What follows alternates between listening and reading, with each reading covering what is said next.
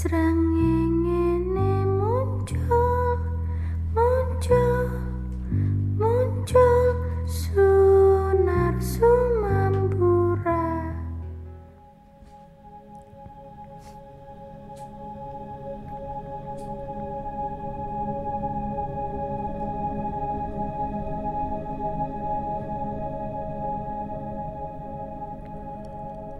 Selamat malam semuanya.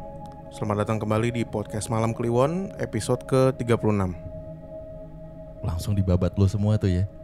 Biasanya lo mancing gua. Enggak, lo tinggal semuanya. balik lagi bareng Bimo sama Dani. Oh itu kan gitu, lu gitu plottingnya biasanya. gitu. Oke Iya. oke. Enggak. Ini enggak kompak-kompak kita udah kompak-kompak kalau opening. 35 Iya, episode. benar, benar, benar. Heran. Oke, balik lagi barengan saya Bimo dan Danu betul di podcast Malam Kliwon episode ke 36. ada yang janggal. Oh udah tadi. Apaan? Lo udah nyebutin episode 36 Ya kan ya? udah, Pak. Oh iya. Belum tayang di YouTube ya mas? Belum nih. kita belum beli kamera. Kita counter dulu nih kalau ada haters-haters yang komen kan. Enggak, kita mah enggak ada haters Oh, ya, Pak. nggak ada ya. Ada. Oke, Hari. seperti biasa kembali Bimo sama Danu menemani malam kliwon kalian Mm-mm. dengan membacakan cerita-cerita yang sudah masuk ke kita baik dari DM maupun email. Terima kasih sebelumnya buat teman-teman yang sudah rela membagikan ceritanya, ngetik panjang lebar segala macem dan mau nggak mau kita harus tetap kurasi dan malam hari ini kita akan membacakan beberapa cerita. Nah, cerita pertama nih Bim. Ini datangnya dari email Dari email ya? Ya, Oke. Ini gue sebutin nggak namanya ya? sebutin. Oh dia boleh. Yoi. Halo Bang Bimo dan Bang Rama dan seluruh tim podcast Malam Kliwon. Cakep. Kira kita udah banyak tim Bentar, nih bro. kita kan cuma berdua ya. Cuma berdua, mohon maaf. Iya, iya, iya. Abang mau jadi Eh, tim kita? Danu ya, jangan Rama manggilnya. Oh Danu, oh ya benar. Danu lu salah lu. Nama gua Afin asal Nama gua Afin, asal sebenarnya Romangun. Tapi sekarang lagi berdomisili di Oradea, Rumania buat kuliah. Oh, ini yang sempat nongol di live ya? Benar. Dari Rumania. Oke, oke, lanjut. Cakep nih. Gua excited banget ketika episode 15 kalian bilang bahwa Rumania masih kental kemistisannya. Oke, gue juga pengen ngulik masalah itu, tapi untuk kali ini ceritanya beda. Jadi ceritanya sekitar bulan September akhir 2019, seminggu sebelum gua berangkat ke Rumania. Jadi gue waktu itu inisiatif buat nyekar dan pamitan ke makam kakek gue di bilangan Cibubur. Tepatnya di belakang mall gede yang baru berdiri. Oke, kuburannya juga gede nih makamnya di situ berarti. Jadi gue waktu itu datang emang udah agak sore. Dan karena pas perjalanan gue naik busway agak macet. Jadinya ya datangnya ya sore-sore begitu. Mm-mm. Selesai nyekar dan lain-lain Sekitar jam 4 Setengah limaan gitu deh. Kondisi TPU udah sepi dan gua arah jalan pulang. Sesampainya gue di rumah Karena gue capek banget Jadi gue langsung tepar. Emang sih ini salah gue banget nggak bebersih dulu. Jadi ketika jam 2an gue bangun karena gue belum sholat isya dan maghrib Setelah gue bebersih dan ambil wudhu gue langsung ke kamar dan sholat. Nah, setelah selesai sholat, gue inisiatif lah buat tahajud. Karena biasanya gue kalau tahajud lampu kamar gue matiin semua biar fokus. Ketika gue lagi sholat, gue dengar ada suara orang nangis. Tapi gue nggak ambil pusing. Gue lanjutin sampai selesai. Pas gue udah selesai suara, oh sorry, pas gue udah selesai, suara nangisnya makin kenceng. Arah suara nangisnya itu dari belakang gue. Pas gue nengok ke belakang, ada sosok kayak perempuan, tapi badannya agak gosong kayak kebakar. Dan juga agak kuyup basah. Terus badannya nggak lengkap. Setelah gue lihat, gue langsung hadap kiblat lagi dan gue cuman bilang, maaf saya nggak ada urusan sama anda. Terus nggak tahu kenapa gue punya firasat bahwa dia salah satu korban kapal Levina. Kapal Levina. Mm. Oke, jadi dekat makam kakek gue itu ada makam korban Levina dua makam. Setelah itu gue cuma ngirim fatihah aja buat mereka dan habis itu suara tangisannya udah hilang. Jadi sebenarnya kejadian kayak gini tuh nggak sekali dua kali aja. Karena ya bisa dibilang gue peka dengan hal-hal beginian sejak kecil. Udah ditutup berkali-kali tapi tetap aja. Dan emang ini sih yang menurut gue paling epic. Karena biasanya makhluk yang gue temu hanya sekitaran tempat gue berada. Dan ya udahlah, gue terima kalau emang jalannya gue harus begini. Dan ngeliat makhluk tadi. Segini dulu aja sih. Maaf kalau kepanjangan. TPU-nya Pondok Rangon nih. Pasti Pondok Rangon nih. Mallnya Trans Studio Mall. Oh baru dibangun ya? Baru dibangun gede. Iya iya iya. Gila sih. Gue baru inget dulu tuh sempat ada apa ya nyebutnya ya kecelakaan kali ya. Kapal Levina ini kalau nggak salah ya beberapa tahun lalu lah. Itu kapal yang kebakar Mm-mm. dan lumayan banyak juga tuh yang tewas. Betul. Dan beberapa dari mereka ada yang dimakamin di TPU Pondok Rangon. Mungkin ngikut nih sama si Afin sampai ke rumahnya. Kenapa ya bisa ngikut ya? Apakah Hmm, Alvin? Tapi Alvin bisa sih ya. Tadi gue mikir apakah karena ada beberapa beberapa kejadian, misal nih ya, hmm?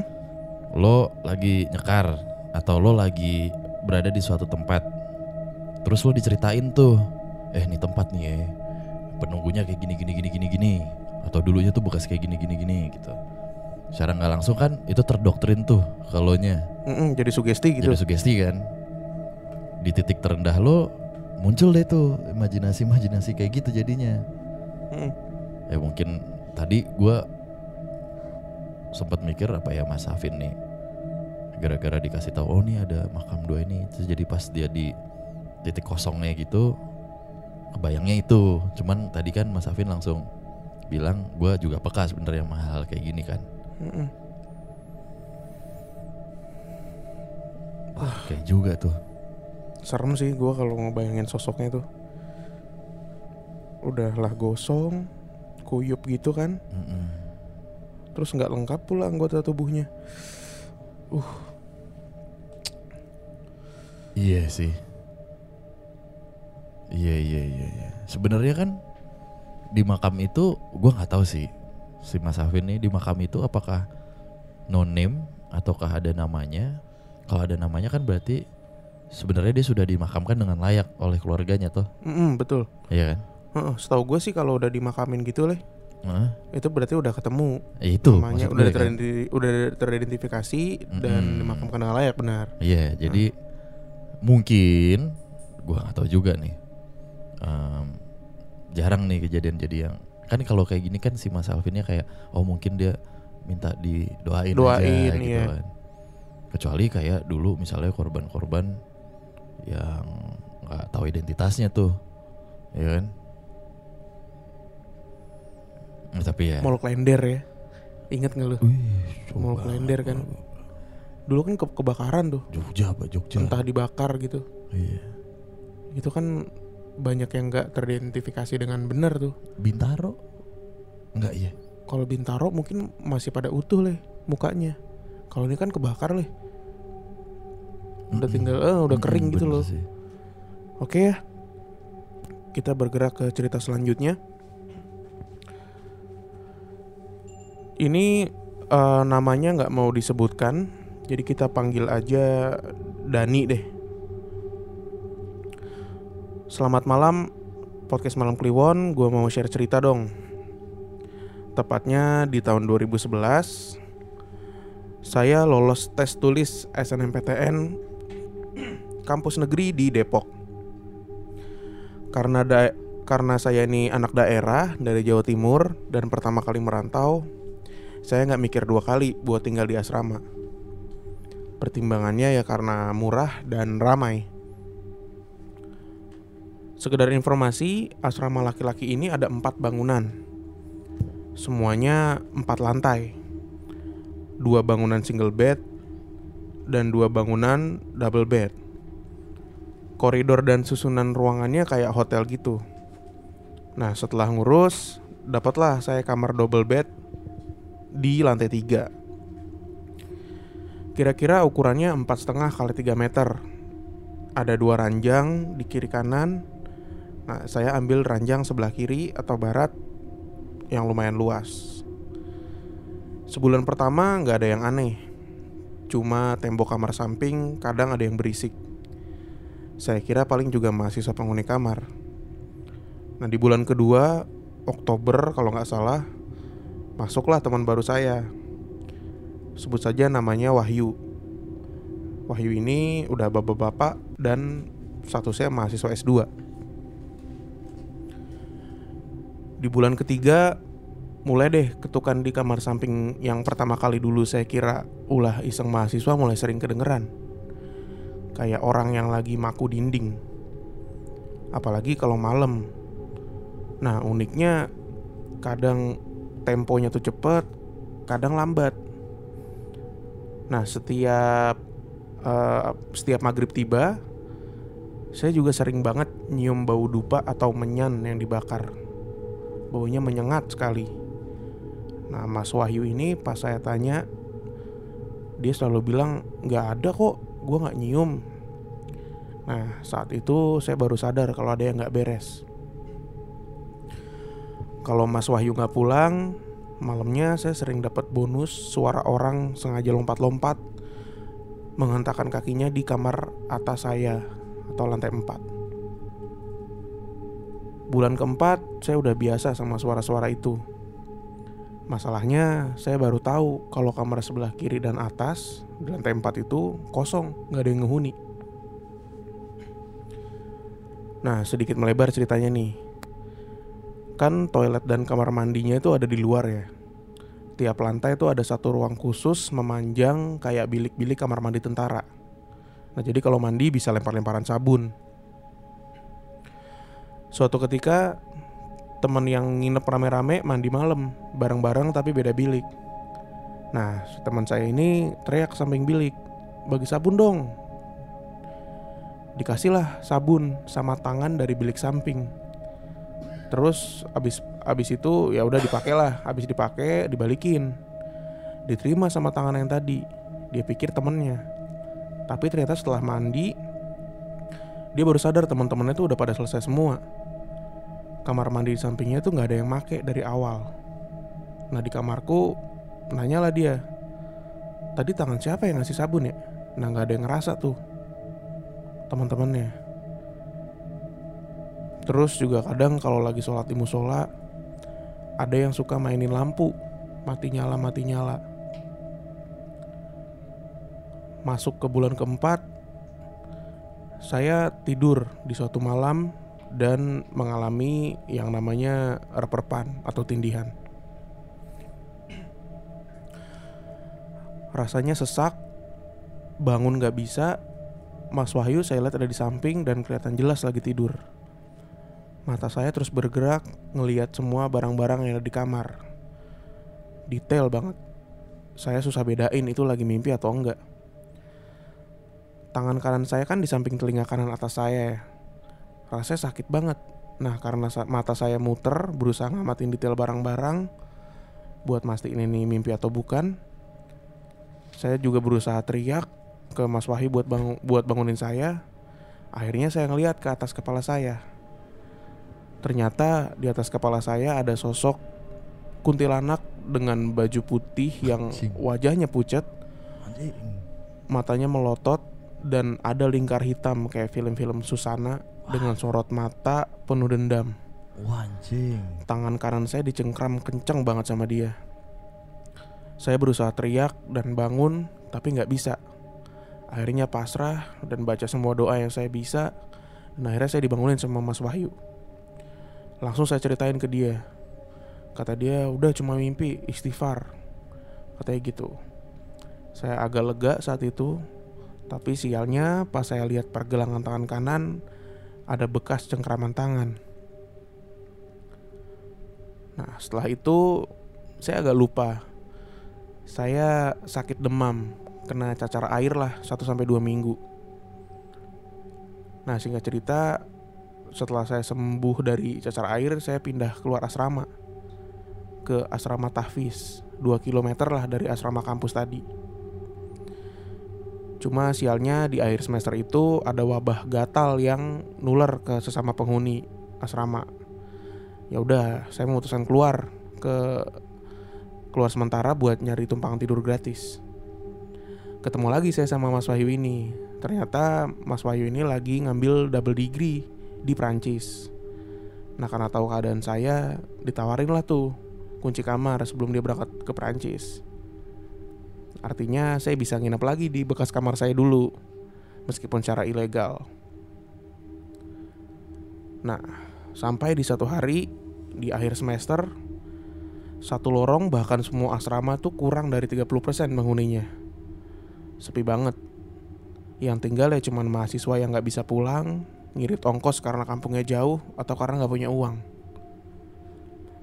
Kebetulan saat itu saya habis serangkaian praktikum UAS di luar kota sampai di Depok jam 11 malam. Koridor sepi, asrama juga sepi, perasaan saya nggak enak.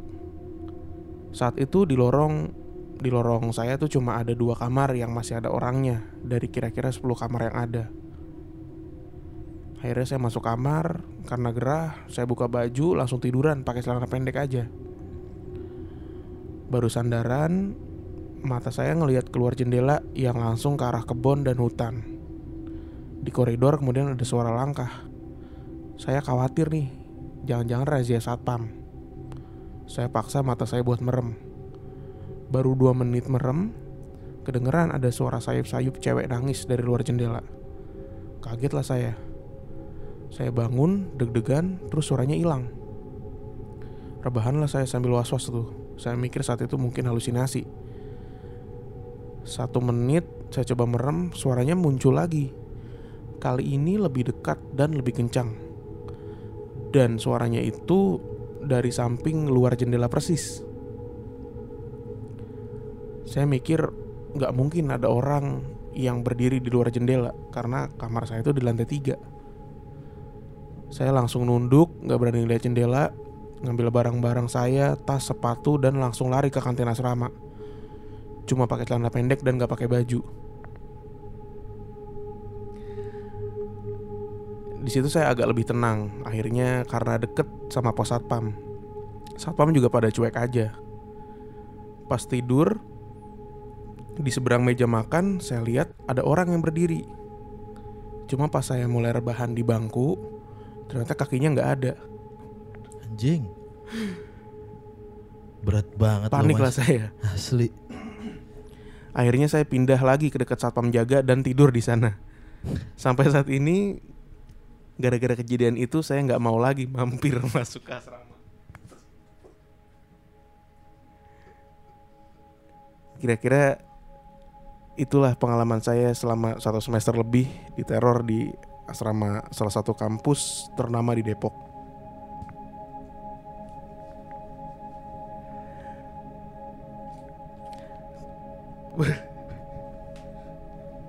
Jadi tidurnya di pos satpam nih. Dari kamar Dari kamar lantai tiga. lari nggak pakai baju ke kantin asrama udah di kantin nih mau rebahan ngeliat orang kakinya nggak ada lari lagi ke ujung-ujungnya di pos satpam dah tidurnya aduh mas Tanpa mas, baju tuh ya. kasihan banget ini. Tanpa baju kan. tanpa baju tanpa handuk. Pak rw datang bawa polisi.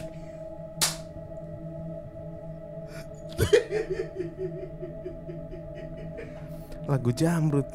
Waduh. Ya allah kasihan banget. Tapi emang asrama UI eh disebutkan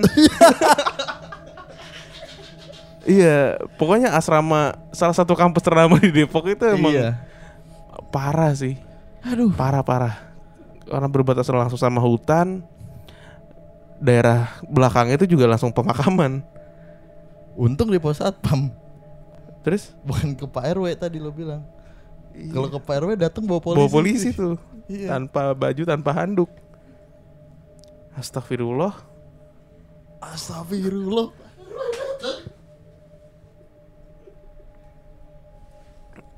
Wah. Wah, mantep nih. gue mikirin perasaan pas satpamnya sih. Bingung pasti ya. Ini harus siapa ya? Pakai celana pendek nggak pakai baju. Itu kalau Betawi. Oh iya. Kalau orang Betawi gitu. Kalau Jawa, oh nopo mas, Hmm. oh nopo toh, oh nopo mas, sopo sopo gitu. Oh dia dia kebetulan orang Jawa Timur juga kan. Ah, oh iya benar. Ngomongnya, wah ngene cuk. Sama satpam manggilnya cuk kurang ngajar banget. Kalau satpam biasanya dari timur tuh. oh kalau satpam mah banyak orang Betawi. Oh Betawi. Orang Betawi. Lagi pada ngapain nih syuting-syuting ini? Eh, eh. Apaan sih? Siapa lah? Apaan? Tuh. Gue dari tadi kan gue kagak mau ngeliat sono ya. Mm-mm. Berat gitu gue ke kiri. Asli kalau lo perhatiin. Kenapa tuh? Ber gitu tadi. Ada yang lewat ya? Iya. Barusan ya? Mm-mm. Bagi rokok biasanya tuh aduh. kayak gitu-gitu. Anjing. Males gue. Kalau kalau ada tamu-tamu tuh begitu biasanya. Caper. Caper banget Mm-mm. pak anjing. Oke lah, Gue kira bini gue. bukan. Lanjut Lu- ya? Nggak nggak nggak sempet lihat. ya? Nggak sempat. Nggak sempat, nggak sempat. Oke lanjut ya. Jangan dibecandain makanya ini cerita serem ini. Ya, jadi malam hari ini tuh kita nggak berdua doang. Kita kedatangan. Ntar dulu di review dulu yang tadi ceritanya. Ya kan udah pak, udah jangan kepanjangan. Oh iya, oke. Kepanjangan ntar bercanda lagi udah. Bener. Yuk, lanjut. Oke, malam ini kita ini yang ditunggu-tunggu dari teman-teman yang sering dengerin. Mana nih Kak siapa? Siapa? Vivi. Bukan, Oh, bukan siapa? dulu. Bentar dulu dikenalinnya tuh yang bener, bukan yang dulu Yang kita dulu? cerita. Rere. Oh, Rere. Nah, kan setelah kita take bareng Mbak Rere langsung pada ayo dong coba undang lagi teman-teman kayak Mbak Rere gitu kan Iya betul. yang punya sedikit anugerah lah gitu Betul. gitu Mm. supaya bisa lebih eh, enak ceritanya lalalili lalalili gitu nah malam ini kita juga sudah kedatangan tamu yang sering dengar podcast kita juga dan kita juga sering bilang ke teman-teman kalau teman-teman mau take bareng kita monggo silahkan juga di studio kita nih gitu nah malam ini udah ada Mbak Vivi selamat malam Selamat malam. Selamat malam. Sudah dinyalain dulu? Oke, sudah. Selamat malam Mbak Vivi. Selamat malam. Oh, Saya oh tadi- emang halus suaranya ya. Oh, halus dong. Dari tadi tuh Mbak Vivi datang nggak sendiri loh, kayak ada yang jagain gitu. Emang pacarnya itu. Tuh, emang pacarnya ini. ya enggak kan, saya kan belum selesai Iya, iya, ngomong. A- Kayak datang ada yang jagain, gitu. Nggak sendiri ya, ada Mas Eja juga ya di sini mantap nih. Ya deh, cerita sendiri deh mbak. Nggak gitu Oh dong. nggak gitu, gimana sih? Nggak boleh gitu Oh dong. nggak boleh gitu ya? Kan jauh-jauh dari Kalibata. Oh iya, benar. Jadi Mbak Vivi ini kan eh, punya sedikit kelebihan gitu dibanding kita-kita nih. Jadi mungkin bisa diceritain dulu. Tapi sebelum itu mungkin kenalan dulu deh Mbak. Mbak Vivi saat ini kerja di mana, kesibukannya apa, kayak gitu-gitu deh. Selamat malam sahabat podcast. Wah, enak nih kita nih. Mantap. Kenalin gue Vivi. Mm-mm. Gue lagi lanjut pendidikan di daerah Sisingamaraja. Oke. Uh, terus bekerja di salah satu instansi pemerintahan. Se- Sebentar. eh, menuntut ilmunya tuh di Mm-mm. Oh, di daerah Sisingamaraja Iya, kampusnya. Iya, kampusnya Cuman di satu tuh. Gede tuh. Cantik-cantik tuh Mbak jebolan situ. Wih, iya. ya. Mantap. Mantap. Mm-mm. Ya, terus bekerja di salah satu instansi pemerintahan sama juga daerah Sisingamaraja juga. Oke. Tuh. Mantap. Itu ini ya. Klan negara-negara Asia Tenggara tuh ya. Wih. Bener nggak tuh? Sebelahnya, Pak. Oh sebelahnya. Sebelahnya, Oh, sebelahnya. iya, tengah-tengah Oke. deh pokoknya. Oke. Gitu. Mm-mm. Terima kasih udah datang ke sini. Terima kasih udah eh, mau sharing-sharing juga. Waktunya jadi sekian dulu. Belum, belum ceritanya belum. Belum. Ya bisa diem aja. Pulang dong gue.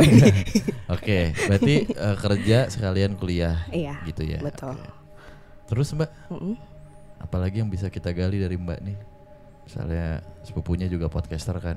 Wih, Oh, iya. iya bener. Mantap nih Ini sepupunya. teman-teman, eh boleh disebut gak sih? Boleh, boleh nggak apa Boleh. sebut aja. Boleh nggak apa-apa. Iya siapa tahu nggak boleh kan privasi keluarga. Ini kita nggak tahu. Boleh, boleh sebut ya sebut. Iya Mbak Vivi ini Hmm. sepupunya Molen ya, Wah. Iya. salah satu member dari Back Air Brothers. Wih, gawat tuh. Yang nggak pernah Gawat, geser dari 10 besar Wih, podcast. shout out Shout out buat Rio. Molen dan Bobby. Bobby. Mantap. Oke Mbak Vivi, Iya. Eh, Mbak Vivi kan punya gift nih ya, punya punya six sense mungkin ya kalau Mm-mm. kalau bisa disebut. Eh, itu Mbak Vivi tuh ngerasanya dari kecil kah, terus ini dari keturunan kah, atau emang Mbak Vivi yang nyari, Hmm. mempelajari segala macam atau gimana? Hmm. Jadi kalau gift ini itu emang keturunan dari keluarga mamah ya. Dari yang Oke. Akung. Oke. Mm-mm. Yang Akung itu punya anak delapan. Delapan. Dari delapan ini tiga yang bisa. Cuman eh, mungkin gak diasah atau kayak kalau muncul sesosok itu kayak ya udah bodo amat serah lo gitu. Oke. Terus punya cucu enam yang dua orang bisa termasuk gue. Salah satunya lo ya. Ya, masuk gue. Tapi yang adik sepupu gue ini yang satu ini ditutup karena sering banget tiba-tiba ngomong ke bokap nyokap ya. Mah, itu apa di situ di pojokan? Kok ada putih-putih atau misalnya rambutnya panjang gitu. Oke. Nyokap bokapnya takut ditutup akhirnya ya udah yang bisa gue doang Oke. gitu. Nah, sampai detik ini kalau Mm-hmm. tadi cerita eh, dari tadi gitu ya, dari Eyang, Mm-mm. maaf sudah almarhum. Kalau yang Akung belum masih. Oh ya, oh, belum. Oke. Iya. Itu kan ada yang diasah atau tidak? Kalau Mbak Vivi sendiri, Kalau asah atau gue ini ngasah gini loh orang teman-teman dekat gitu misalnya Hmm. kayak sering cerita tentang keluhannya misalnya tiba-tiba Vi kok badan gue nggak enak ya kayak ada yang berat gitu atau panas gitu sebenarnya dari kita dengerin cerita orang kita ikut untuk bantuin itu sebenarnya diasah Oke. gitu caranya. Oke.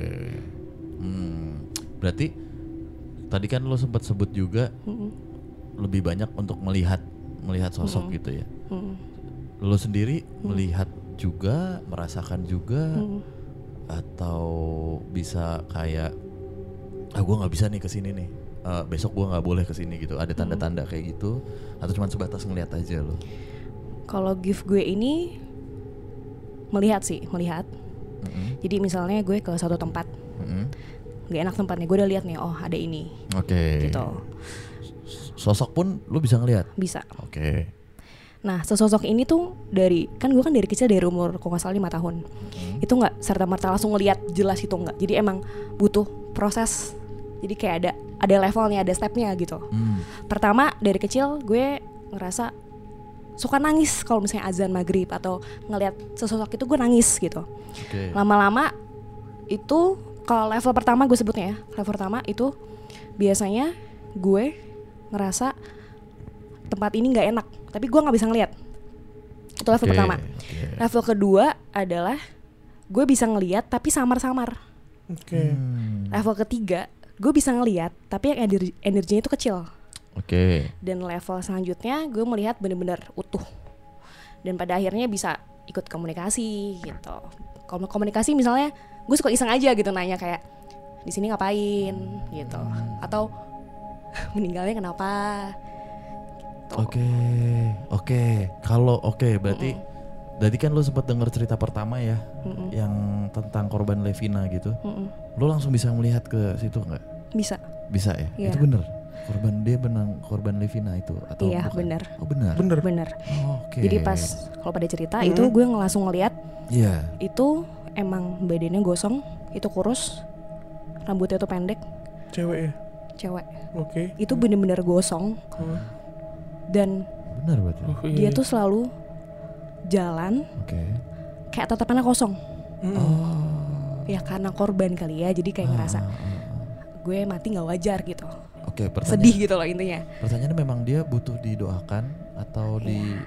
ditelantarkan keluarganya atau Mm-mm. itu dikuburkannya bukan sama keluarga? kalau menurut gue Mm-mm. kalau itu pasti harus didoain ya biar tenang Oke. itu Oke. terus sama tempat yang tadi serem itu harus sering-sering di kalau yang muslim di ngajiin Oh, iya. gitu gitu Itu kan tadi yang Levina ya. Mm-mm. Cerita kedua tuh yang di asrama Mm-mm. yang sama Mas siapa tadi lupa gue namanya. Yang nggak mau disebutin namanya itu Mm. beneran gak sih dia dapat teror macam-macam itu? Lu bisa ngelihat nggak? Atau kan memang ada sebenarnya Mm. nggak ada nih yang ini, cuman dia Hmm. merasa energinya lagi down aja, jadi Hmm. dia Halusinasi atau gimana? gitu. sebenarnya gini tadi kan yang kedua kan kalau salah ada orang yang rep-repan ya Heeh. Iya. Eh, sebenarnya gue juga pernah ngerasain rep-repan Mm-mm. itu karena kalau gue dulu itu gue belum sholat isya gue langsung tidur Mm-mm. gitu dan mungkin saat diri gue tuh lagi down misalnya lagi sakit itu bisa gampang ketempelan dan enggak untuk berdoa sebelum tidur nah untuk yang mungkin yang case ini orang ini mungkin dia belum ibadah kah atau belum sholat gitu kan dan langsung tidur atau sebelumnya emang dia maaf ya ngomong kasar atau apa gitu jadi Hmm. Oke. gampang ketindihan gitu Oke, iya iya iya. Jadi diteror macam-macam ya. iya Oke. gitu Anyway, sebelumnya kan lu sama Mas Eja nih ya, Mm-mm. pacar lu. Mas Eja juga bisa merasakan atau dia bisa bisa juga ya? Dia bisa Wah. ngerasain Hah? tapi kalau untuk ngelihat dia belum Belum. Mm-mm. Ada satu dua cerita juga dari Mas Eja kali ya. Ikutan cerita ya Mas ya? silahkan Nanti ya. Oh ya udah nggak apa-apa Mas. Mas Eja dari tadi mau kencing, makanya kan saya mention. Ada energi yang memanggil saya soalnya nih dari tadi. Ternyata pengen kencing, kirain pengen Iya, cerita coba dari tadi. gua mention dari Aduh. tadi makanya kan gue potong gue pindah ke Mas Eja tuh secara nggak langsung. kanker Di prostat mana dah. di sana Mas? Iya. Nanti kayak tirek. iya. Kalau dari Mbak Vivi sendiri Mm-mm. punya pengalaman apa aja Mbak? Mungkin di kantor atau di mana? Iya dari Mbak Vivi deh. Kalau Cerita dari yang gue, paling ha-ha. lo nggak bisa lupain atau unforgettable. Entah lo. Nah, yang menariknya nih setiap orang-orang yang punya gift kayak gini, gue selalu eh, nanyain kayak lo pernah nggak sih eh, berantem dalam tanda kutip atau gimana gitu. Ya udah, monggo Mbak. Iya. Kalau ada satu dua pengalaman. Uh-uh. pengalaman banyak cuman yang paling Iya, Bukan satu dua sih. iya banyak Kita juga cuman paham tuh. cuman yang paling bikin nggak bisa lupa itu kalau yang pertama di tempat kerja gue ya Mm-mm. di daerah Sisingamaraja Mm-mm. Jadi gue itu pas pertama masuk masuk kantor, gue ngerasa kok nggak enak di sini tempatnya gitu. Gue ngerasa merinding sendiri lah istilahnya. Tapi tumben ini gue kenapa nggak kenapa nggak bisa lihat gitu? Kejadiannya siang sore malam? Em, kayak dari pagi sampai malam deh. Woi, oke oke oke. Gue ngerasa merinding tapi gue nggak bisa lihat ini kenapa? Biasanya kan untuk gue tuh selalu on terus ya itu penglihatan gue tuh selalu on, on terus gitu. Kalau ini enggak. Terus pulang kantor, gue tidur kan istirahat malam. Believe it or not ya. Jadi kayak eh, istilahnya raga lo tuh keluar kayak Mbak Risa, Oh, Mbak ini Risa gitu. out of body experience. Nih, believe it or not lagi nih Le, sebelumnya. Gue tuh tadi pas Mbak eh, Vivi bilang gue pernah rep-repan, gue pengen nyeletuk. Cuman ya gitu deh, biar beliau cerita sendiri. Lo pernah rogoh sukmo nggak? Gitu. Pas banget ya berarti ya. Iya. lanjut lanjut lanjut. Lanjut, lanjut. Pas banget kan. Itu jadi pengalaman gue itu raga gue keluar. Jadi kalau misalnya kalian pernah ya kayak film nonton film Insidious ya kalau nggak salah. Jiwa lo keluar, misalnya ini ruang tamu gitu. Lo lihat ruang tamu, ruang tamu biasa gitu. Tapi kalau pas lo di saat lo udah raga lo keluar, itu ruang tamu tapi remang dan banyak asap Hmm, Itu. jadi gelap dan Iya, banyak asap gitu iya, ya. kayak gitu. Gue masuk, gue masuk, itu gue buka. Jadi di, di dalam ruangan gue tuh ada ruangan, ada dua ruangan. Itu buat pejabat-pejabat. Ini lu Hah? sorry, ini berarti dari rumah lu nih Heeh, kayak roh lu keluar tuh ke kantor lu. langsung. Oh, Oke, terus Tapi posisi gue masih tidur ya, Mm, tidur mm. dengan nyenyak banget gue itu. Terus gue masuk, gue buka ruangan, itu oke gelap, banyak asap. Dah gue jalan, terus gue masuk ke ruangan satu. Oke di situ ada sosoknya hitam ya, hitam dan gue tanya namanya siapa gitu. dan ada nama ya Mm. namanya Pak Ketut saya Oke. tanya ya gue tanya emang jagain di sini atau gimana Hmm. beliau bilang ya saya jagain di sini oh ya udah kalau jagain nggak apa-apa. Gue keluar dari ruangan pertama gue masuk ke ruangan kedua. Gue ngeliat ada ibu-ibu cantik ya kan? Pakai kemeja pakai rok pendek gitu kayak macam ibu pejabat lah. Gue tanya juga emang nungguin di sini atau gimana? Kalau yang ibu ini lebih ke nungguin bukan yang ngejaga gitu. Oke gue bilang ya udah saya penghuni baru.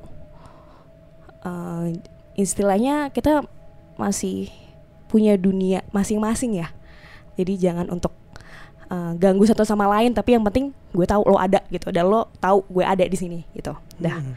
udah gue keluar. Langsung paginya gue bangun dan gue inget gue ke mana semalam ya? Oke gue dikasih tahu lewat mimpi. Setelah itu baru gue masuk kantor dan on langsung on lagi penglihatan gue gitu.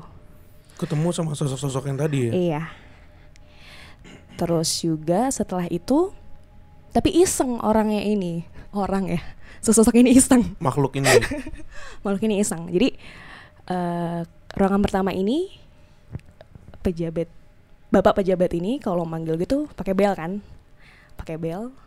Nah waktu itu posisi gue lagi ngerjain kerjaan di luar, bel bunyi, ting nong. Oke gue masuk, gue lihat kok nggak ada. Pas gue inget, oh iya, bos gue kan lagi dinas nih. Mm-mm. Itu siapa yang nyalain? Oke. Ada gue keluar lagi Sejam kemudian itu bunyi lagi Gue masuk lagi Dan ada Sosok itu ada Si Pak Ketut tadi. Iya Terus terus. Udah gue tanya dong Heeh. Pak kenapa manggil-manggil saya Dan jawabannya Saya iseng Ya udah gue keluar Oke, terus terus. Terus kan gue biasanya Kalau weekend ya Sabtu atau Minggu kan Suka ke kantor Waktu itu posisi Gue hari Sabtu ke kantor Kurang lebih jam 11 siang Jam 11 siang Terus ada OB gue eh, bilang, "Mbak, lembur." Iya nih, Mbak, gitu kan. Ya udah saya temenin. Ya udah, dia juga udah selesai kerjaan kan. Dia masuk, tiba-tiba lampu mati. Gue ada feeling gue gak enak. Gue bilang, "Mbak, yuk keluar." Keluar, gue kunci ruangan. Tek. Lorong kan tuh, lorong kiri sama kanan. Tiba-tiba di kanan ini bunyi kalau ada ruangan jadi ruangan kanan gue ini masuk ke, ke salah satu ruangan harus pakai fingerprint Iya. gitu Mm-mm. jadi orang-orang yang bukan eh, orang-orang yang di dalam itu harus fingerprint dong gitu kan bunyi tuh gue langsung diem. OB gue lari. Gue langsung ngeliat kok nggak ada orang? Gue ngikutin OB gue. Gue tanya mbak kenapa lari? Gitu. Terus dia ngomong itu kan bunyi fingerprint mbak yang ruangan situ. Terus gue bilang loh itu bukannya security ya bawa HT ya? Enggak saya tahu mbak. Itu bunyi fingerprint. Berarti ada orang yang mau masuk ke ruangan itu pakai fingerprint karena nggak kedetek Berarti jarinya. Dengan kata lain ada yang ngetap itu ya. iya betul. Hmm, terus terus.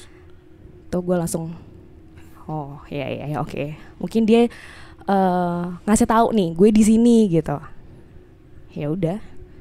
Yang penting istilahnya gue di situ kerja gak ngapa-ngapain lo gitu. Cuman dia pengen ngasih tahu gue di sini. Ya udah. Gitu. Tapi ini tadi pengalaman out of body experience lo tadi tuh Mm-mm. itu di hari lo pertama kerja atau Mm-mm. gimana? Atau udah berapa hari atau kalau yang yang raga gue keluar itu pertama kali kerja oh di hari pertama kerja? Ah, Kalau yang eh, nge-tap di tag fingerprint itu kayak tahun lalu deh Oke. gitu. Berarti lo udah berapa lama kerja di situ, Mbak? Kurang lebih gue tiga tahun. Tiga tahun. Iya. Dan selama tiga tahun itu Mm. pengalaman lo dan apa yang lo lihat cuma dua sosok itu doang? Apa banyak yang lain? Sebenarnya banyak, banyak. Bisa diceritain mungkin? Oke. Sosok-sosoknya kayak gimana aja? Mm. Itu di ruangan gue ya. Ada lagi di ruangan pojok itu sebelah kiri. Itu TV ya. TV setiap Jumat jam 6 kurang 10 nyala sendiri Setiap hari Jumat. setiap hari Jumat. Jadi waktu itu posisinya hari Jumat, gue sama ada staff kantor ya. Kita sama-sama main handphone gitu. Main Mm-mm. handphone lagi bener-bener kosong, nggak ada orang, tinggal kita berdua. Tuh TV nyala. Mm-mm. Gue sama sebelah gue bilang dong, Mbak lo nyalain TV? Enggak kata terus kata sebelah gue. Kita cuma diem, udah kita lanjut lagi main. Tiba-tiba s- datang lah tuh sosok lagi sebelah gue datang. Oke, kayak gimana tuh? Em, rambutnya panjang, pakai Hmm. baju putih, palanya kayak tengleng gitu. Oke, miring ya. Iya, Terus gue tanya, Mm. yang nyalain TV ya? Dia cuma senyum terus hilang. Teng, Hilang. hilang. Tapi teman lu nggak lihat tuh ya, lu doang yang Iya. Itu. Terus di ruangan yang sama waktu Hmm. itu siang posisinya. Gue lagi ngerjain kerjaan, tiba-tiba dari arah luar gue ngeliat itu noni Belanda. Serius lu? Serius. Itu for the first time gue ngeliat noni Belanda di ruangan itu ya. Biasanya nggak ada. Itu datang cantik banget. Badannya bagus, pakai baju putih biasa kan kalau noni Belanda kan ciri khasnya kayak gitu. Dan bawa payung. Dia jalan depan gue santai gue kayak kok ada noni Belanda. Mm. Oh ya udah terus dia hilang. Teng Dia nggak ngelihat lo, maksud gua nggak apa namanya ngelihat gue Kontak dia. mata gitu. Ngelihat ngelihat doang, ngelihat gue. nggak berupaya komunikasi atau Enggak, dia cuma ngelihat jalan terus Hmm. hilang. Ya udah. nggak tahu namanya siapa? Maksudnya Enggak, enggak tahu. Gue Oh. belum sempet nggak sampai ada interaksi nanya-nanya ya? sih, iya. Anjir. Terus Mm, em, dulu kan kita sempat tag sama Intan tuh tadi Bimo udah cerita. mm, Nah si Intan ini sering dimintain tolong mm, beberapa roh atau arwah dari orang yang baru kecelakaan segala Iya. macem. Kalau lo sendiri pernah ngalamin hal yang sama gak sih mbak? Gue pernah pernah juga. Kayak gimana tuh? Kalau gue gini, waktu itu jadi banyak misalnya banyak arwah ya. Banyak ini sih banyak tujuannya kalau gue gitu. Mm-mm. Kalau yang pertama, arwah pertama itu tu- tujuannya untuk waktu itu kalau salah ada kecelakaan, gue lupa daerah mana, tol atau di daerah dekat rumah gue gitu. Kecelakaan, dia datang Mm-mm. dengan kaki buntung, What? Mm. dia bilang sama gue untuk Mbak, kaki saya ada sebelah sini. Di daerah sini, dekatnya sini. Minta tolong infoin ke Mm-mm. keluarga atau Mm-mm. orang yang orang yang lagi nyari. Itu. Akhirnya gue untuk komunikasiin ke keluarganya, bener dicari ada. Lu ngontak keluarganya gimana tuh? Karena Apakah dekat- dia ngasih tahu? Deket rumah gue itu. Jadi gue untuk Oh. ke keluarganya gitu. Berarti sebelum si sosok yang kecelakaan ini meninggal lu udah Mm-mm. tahu dia siapa? Udah tahu. Oh, tetangga berarti ya. Mm-mm. Oke. Terus Gitu. selain itu ada lagi nggak? Selain itu, yang kedua itu jadi gue punya adik sepupu itu Mm-mm. meninggal di dalam kandungan. Oke, masih janin. Ini masih janin. Mm-mm. Terus ceritanya dikuburin lah di daerah eh, yang dekat kokas. Oke, Ah, ah, dekat deket- situ. Dekat kantor gue juga tuh. Eh, terus Menteng Pulo. Iya. hmm, ya dekat situ. Terus eh, adik sepupu gue ini datang sering datang ke rumah ke rumah Eyang ya mm-mm. ngajak main gue gitu bentuknya main gimana tuh? jadi gini loh kan di dalam di dalam perut itu kan dia masih masih jadi janin bayi gitu kan ya tapi setelah bertahun-tahun eh, meninggal dia datang dengan dia udah tumbuh kembang Serius bisa? serius nggak tahu gue ya berarti dalam sana dia juga tumbuh kembang kayak kita Oh, Oke. itu Oke. Terus terus. dia ngajak main gue langsung inget kayaknya udah lama deh gue nggak ke kuburannya di sepupu gue Mm-mm. gue bilang ke bokapnya gue bilang ke tante gue yuk kita ziarah ke Ziarah, hmm. Amia oke dapatlah tanggal yang pas untuk ziarah Mm-mm. gue sama tante gue dua orang ke ke, ke makam itu kita bingung dong lupa dong sama sekali kan kayak ini di mana posisi makamnya gitu kan dan tiba-tiba ada adik sepupu gue pakai baju putih cantik Oh, cewek. Iya. Terus, Pakai baju putih, terus eh, pakai sepatu warna putih, kaos kaki warna putih. Dia bilang, "Mbak, sini." Mm-mm. Dia lari. Dia nunjukin ke Hmm. gue makamnya di mana. Gue ikutin. Wah, Serius. Wih, merinding gue. Oke, oke. Terus, terus. Gue ikutin. Bener ada sebelah kiri. Jadi emang Hmm. jadi kita tuh bertiga gue, tante gue dua orang tuh muter-muter dong karena Iya, bingung kan di mana kan. kecil lagi kan makamnya. Iya. Udah lama banget kan tuh tahun berapa gue lupa. Terus tiba-tiba dateng. Ya udah gue ngikutin. Tante gue kayak, "Mbak, Mbak, kamu kamu kamu ke mana?" gitu Hmm. kan. Gue cuma diem aja gue ngikutin. Terus ide hilang, teng. Oke. Pas gue liat ada Tante, gue bilang tante gue Tante, tante sini ada Ada apa mbak? Makam ya? Temu. Kok kamu bisa tahu? Hmm. Tadi ada nunjukin Gokil. Oke. gitu Oke. Terus ada lagi nggak?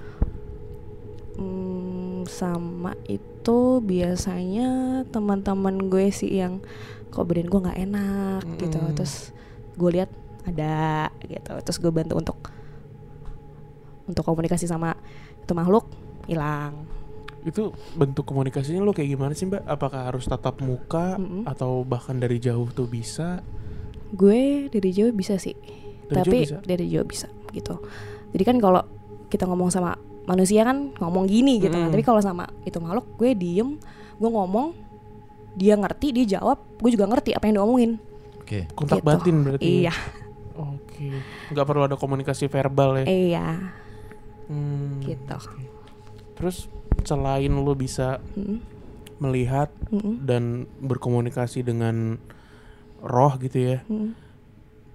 si Intan ini dia juga pernah ngalamin yang tiba-tiba tuh dia bisa flashback ke masa lalu gitu, bisa nge- Mm. tiba-tiba nih ruangan berubah jadi Mhm. jadi era kapan kayak gitu. Mhm. Lu pernah ngalamin hal yang sama gak sih? pernah pernah gue pernah Serius lu? serius Apa Gimana? tuh? Apa tuh mbak? jadi waktu itu eh, temen gue tuh cerita dia bilang kok rumah gue nggak enak ya gitu hawanya Hmm, hmm, Pokoknya nggak enak deh dan orang-orang rumah tuh biasanya marah-marah mulu gitu kan. Kenapa? Dia nunjukin fotonya ke gue. Pas gue liat, gue kayak flashback. Oh rumah lo Oke. tuh dulu ini ini ini bekas ini ini nih. Gue kasih tahu Hmm. kayak serius loh. Iya. Apa tuh bekas apa tuh kalau gue tahu? Kalau temen rumah temen gue tuh dulu Daerah mana sih? eh, daerah Jakarta. Oke, heeh, jaga karsa. itu rumah temen gue itu dulu bekas hutan belantara. Mm-mm. Dan notabene itu kayak banyak yang meninggal nggak jelas di situ. Mm-mm. jadi banyak yang nempatin di situ loh istilahnya kayak ini kan rumah gue tiba-tiba dibikin rumah gitu kan Hmm. jadi dia tetap di situ makanya suasana orang rumahnya nggak enak terus gitu Hmm. kan dan gue selalu bilang sama teman-teman gue untuk lo di rumah pencahayaan lo tuh harus bagus kalau nggak itu makhluk bakal terus stay di situ Mm-mm. gitu Terus Mm, selain itu, mm. lu bisa ini gak sih ngebaca orang gitu sebagai banyak sobat-sobat indigo yang lain itu kan bisa ngelihat orang nih backgroundnya gimana tanpa lu harus ngobrol dulu gitu, Ah. cuma dari ngelihat doang. Bisa gue. mungkin lebih ke nggak usah sifat atau gimana kayak Haha. lau nih belakangnya sok sokap nih gitu oh kayak I gitu see. sih mungkin Mas Danu lebih kayak gitu Mm-mm. bisa Dan- bisa Bisa tuh. ya? bisa coba dari lo dulu iya. Siapa tahu sama. Iya. ya kan lu penasaran yang gini-gini Penasaran seneng. harus gue yang ngomong. Bridging doang lu. Iya kan? Minum. Heeh. nah kalau Mas Danu nih gimana nih? Mas Danu ini oh ada yang ngikutin. Cantik gak? iya. Harus. Kan nggak harus cewek. Oh, siapa tahu. kalau cewek sih Pokemon cewek. batu gimana? Cewek sih cuman tua gimana dong Wah, cewek tua. iya Serius lu? nenek-nenek atau Ini, eh, ininya gimana? apa ya Pakaiannya atau tampilannya gimana? pakai kebaya neneknya pendek pakai kebaya rambutnya dicepol kayak dari keturunan keluarga bokap lo deh tuh sama ya berarti ya Gimana gimana? keturunan Enggak enggak enggak. ah Nenek-nenek terus? neneknya pakai kebaya Heeh. pendek Heeh. rambutnya dicepol Rambutnya dicepol. Hmm, terus terus dia air mukanya marah kah atau gimana?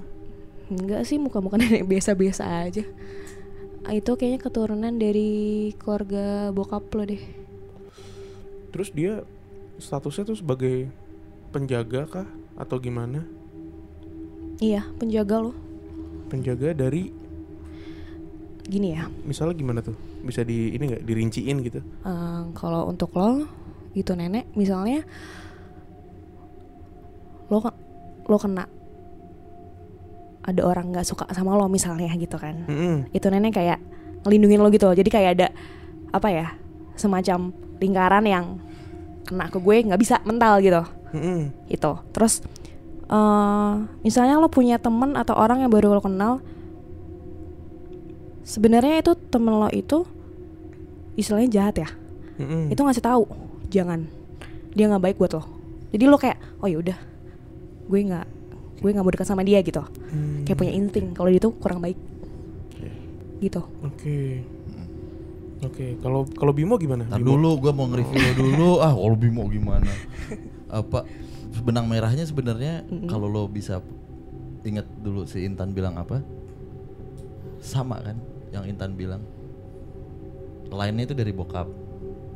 Tujuannya adalah defense lo masalahnya yang Intan lihat sosoknya bukan nenek. Nah kalau gua bodoh amat deh sosoknya apa. Karena emang mungkin beda-beda ya. Mm-mm. cuman ya itu. Pagar lo tuh oke lah gitu. Kalau Intan kan dulu bilang lebih parah kan justru. Jadi strength buat lo gitu loh. Iya. iya kan? Mm. satu sisi sama nih yang dibilang sama Mbak Vivi jadinya gitu. Cuman gua mau nanya sama lo deh Mbak. Hmm. pas lo cerita Pak Ketut tadi yang lo rasain apa? Di sini. Di sini? Hmm. Eh, kalau untuk di sini kayak di rumah lo ada deh. Bukan maksudnya pas tadi Apanya tuh? cerita. Hah? iya pas lo lagi cerita saat gitu. Itu Pak Ketutnya itu kayak ngerasa diomongin. Paham nggak? Oke. Jadi sebenarnya walaupun kita cerita kayak gini gitu itu tahu. Sosok itu tahu. Dia lagi ngomongin kita gitu. Jadi kayak dapat sinyal sendiri kayak teng gue diomongin gitu. Tapi cuman dia cuma sebatas ngelihat terus sudah iya sih. Dari sana ngelihatnya dari ruangan itu. Mbak Vivi nih tipikal ceplas ceplos lah. Kenapa Ceplas ceplos bodo amatan. Kan kita yang sumpek jadi sih dari tadi. Wah nih cerita main cerita baik. Gue bilang, guanya yang aduh. Berarti kalau kita lagi ngomongin yang lain gitu, misalnya gue lagi take nih sama Bimo Mm-mm. sejam tuh ngomongin makhluk ini makhluk itu, Mm-mm. mereka yang diomongin itu datang atau sadar atau gimana sih Mbak? datang Datang. iya ikut dengerin Ikut iya gitu. Kejadiannya pas episode waktu itu kita nih teman-teman kalau dengerin episode tentang bahas klinik dan sebagaimana itu loh. Yang kita ada teman kita satu tuh. Si Siapa? ada kita bertiga yang tengah malam. Mul, siapa sih? Bukan. Deli. Oh Deli ya. Nah, pas gue cerita kan sama tuh. So tep tiba-tiba apa ya yang lo ke distract Mm-mm. ya kan ke distract something gue sama dia langsung aduh gitu langsung soalnya lagi bener-bener sama ngerasain tuh le dia lagi mencoba menghadirkan guanya mencoba anjing lo jangan begini kek gitu Mm-mm. das tiba-tiba ke distract kan terus gue sama dia langsung wah anjir gitu Oke, dari Mbak Vivi ada lagi nggak Mbak yang mau dibagikan ke para pendengar podcast Malam Kliwon? ada apa tuh ini jadi eh, kan yang putri gue udah almarhum ya Mm-mm. sama sahabat gue juga udah almarhum. Nah, almarhum ini eh, eyang gue, jadi sebelum lagi ajalnya ya, Mm-mm. itu posisi eyang putri gue lagi di rumah, dia lagi di rumah, gue lagi di rumah gue gitu. Mm-mm. Terus tiba-tiba jam kurang lebih jam setengah empat, tante gue nelfon nyokap gue bilang kalau eyang putri kayaknya lagi sekarat. Gitu. Mm-mm.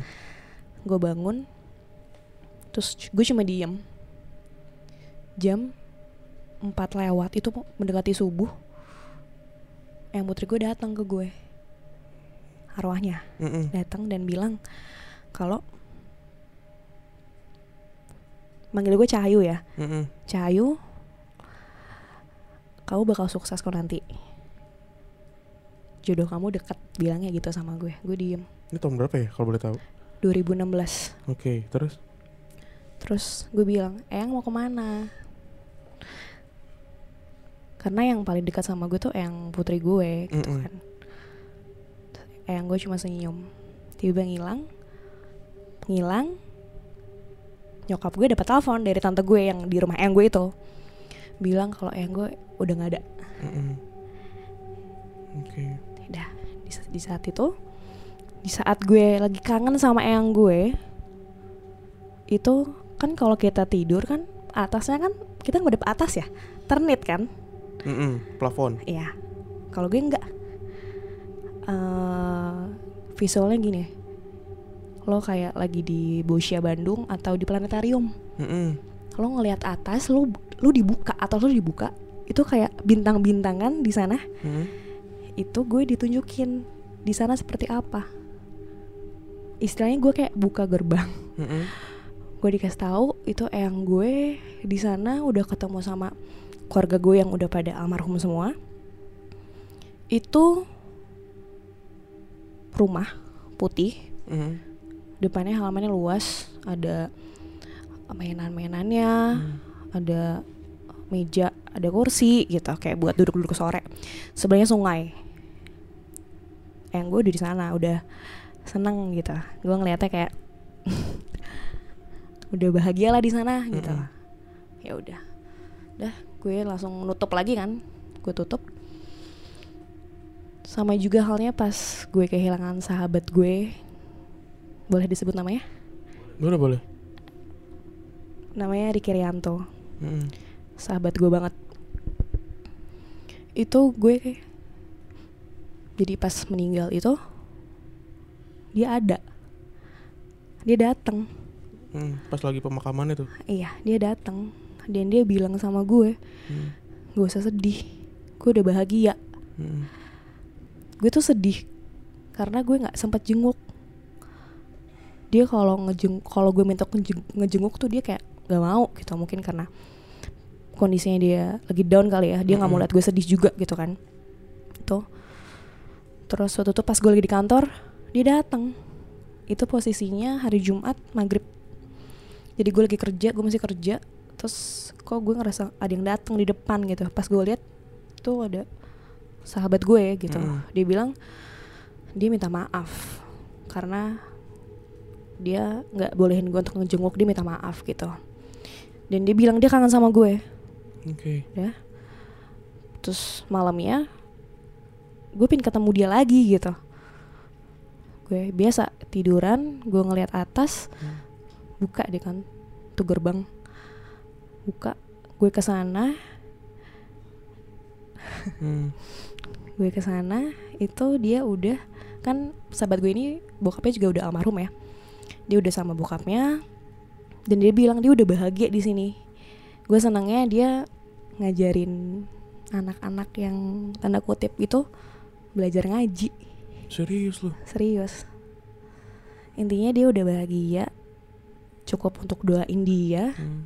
kalau sempet jengukin eh, eh, ziarah ke makamnya ya udah gue bilang gue minta maaf karena gak ketemu lagi. Dan gue pasti doain dia selalu. Udah gue masuk lagi ketutup. Itu.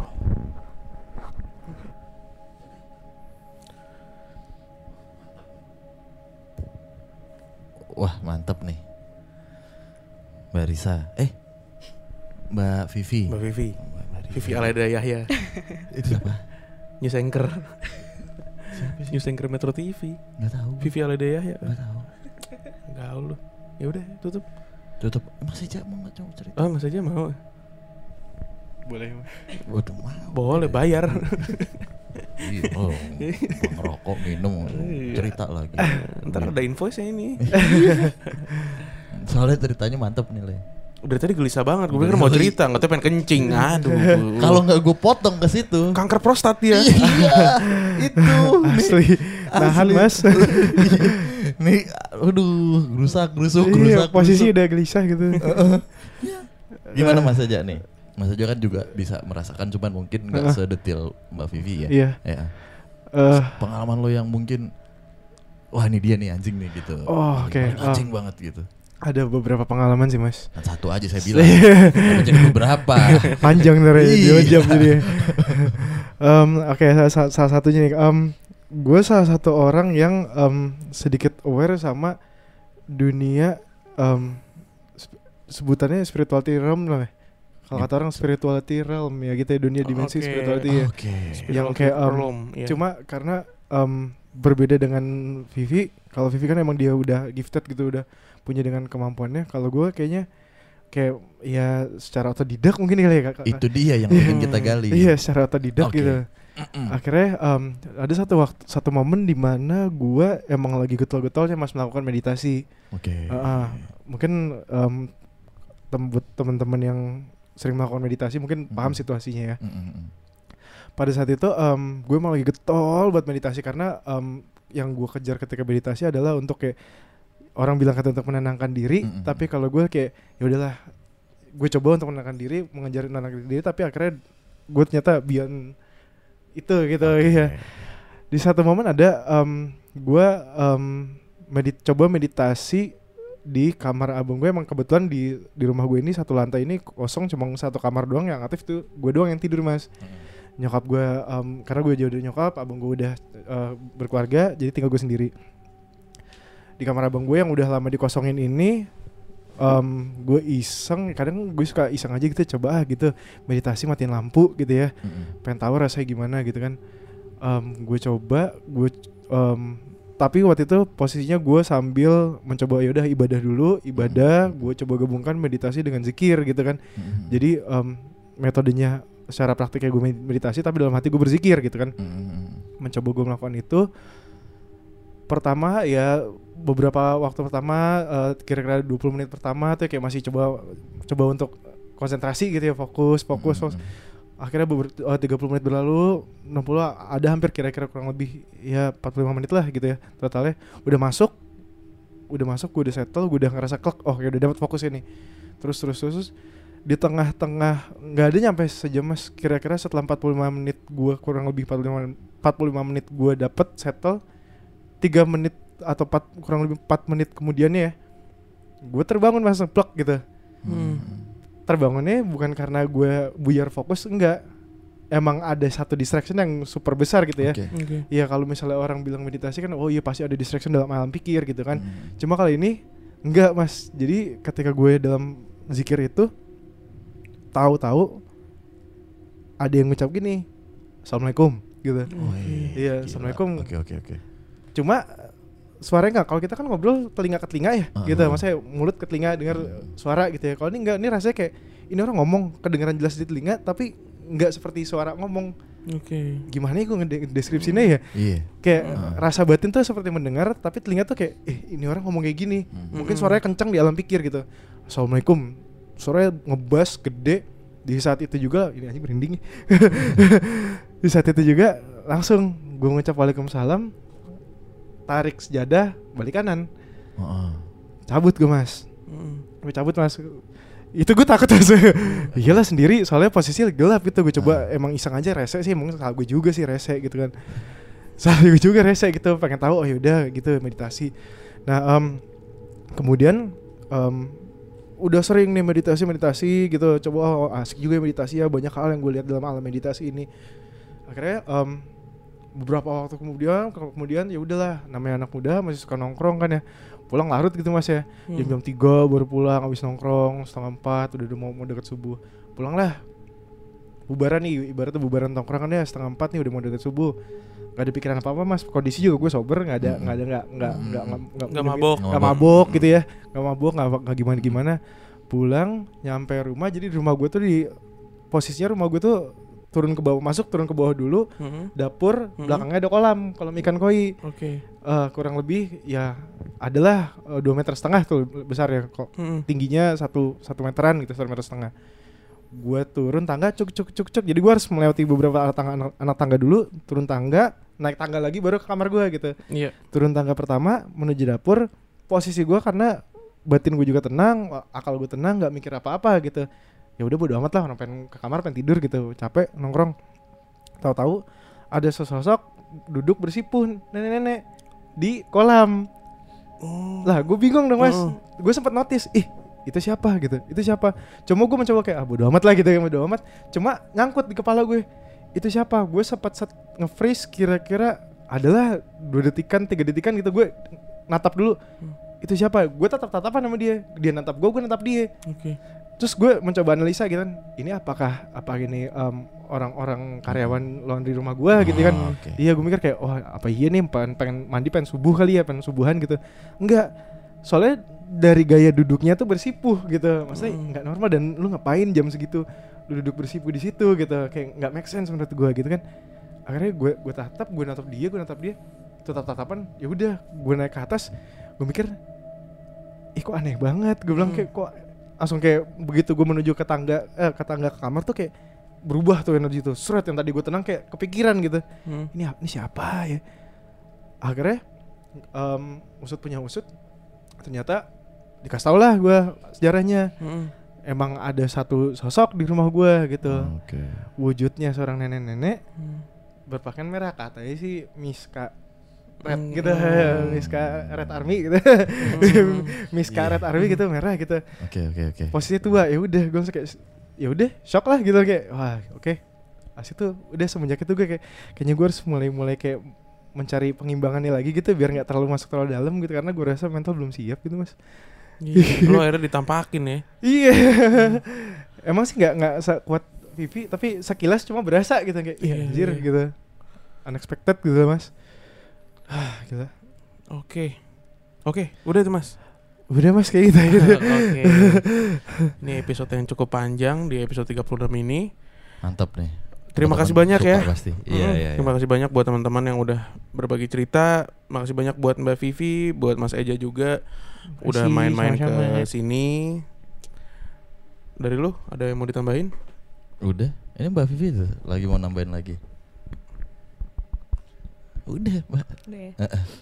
Eh, Tadi dia masih pengen ngasih tahu kalau di sini ada apa di studio gitu. Oh iya. Iya. Coba coba. iya, jadi kalau pas lagi tag ini, gue tuh ngerasa ada perempuan ya, kayak mau eksis kayaknya itu. Oh iya. Iya kan? Heeh.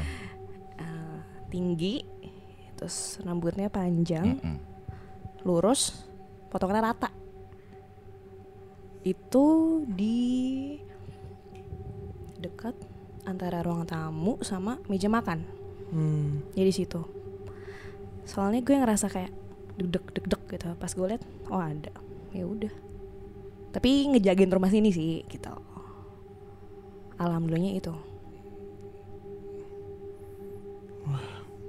Tapi nggak ada yang gangguin kita nih ya kalau lagi tag. Gak ada. Nggak ada Masih ya. aja meragukan nih. Mas gimana? Ya kan udah. udah dikasih tahu tadi. Iya iya iya. Betengnya tebel. Tuh kan nengok lagi mbaknya. Yang di tengah dua kali. Anjing. Udah yuk. Yuk, dah. Apa ini? Oh iya benar juga. Oke, terima kasih teman-teman yang udah dengerin episode 36 ini. Menarik sekali ya. Menarik sekali, smooth. Oke. Jadi teman-teman sekali lagi yang mau cerita bareng kita monggo silakan. Mbak Vivi Mas aja kalau misalnya malam minggunya bingung mau ke mana ya. Kita bisa mampir lagi, kita cerita-cerita lagi. Jadi teman-teman jangan lupa eh, share juga podcast Malam Kliwon. Kalau instastories tag ke kita. Jangan lupa follow di you, eh, sorry di Spotify juga di follow ya. Ya kan ya? Bisa kan? Bisa lah. Bisa, oke. Jadi kita tayang di setiap malam Kliwon, bukan malam Jumat Kliwon. Lima hari sekali, sekali lagi kita kasih tahu, kita akan upload. Ini harusnya 36 ini episodenya udah tayang di YouTube, cuman belum prepare banget, nggak apa-apa lah. Insya Allah deh di 37 kita bisa upload di YouTube ya. Oke kalau gitu, saya pamit. Lupa pamit. Mbak Vivi dan Mas Eja juga pamit. Selamat malam Kliwon.